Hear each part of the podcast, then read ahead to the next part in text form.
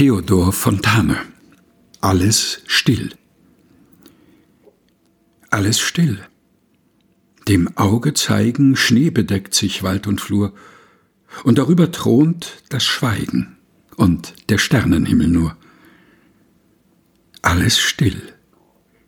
Vergeblich lauschet man der Dole heiserem Schrei, keiner Fichte Wipfel rauschet und kein Bächlein summt vorbei.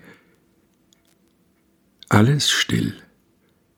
Die fernen Hütten sind wie Gräber anzusehen, die von Schnee bedeckt inmitten eines schlichten Friedhofs stehen. Alles still. Und ach, dem Schweigen schaut mein Herz wie neidisch zu.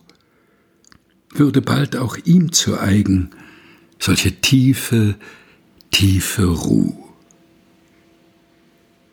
Theodor Fontane Alles still. Gelesen von Helga Heinold.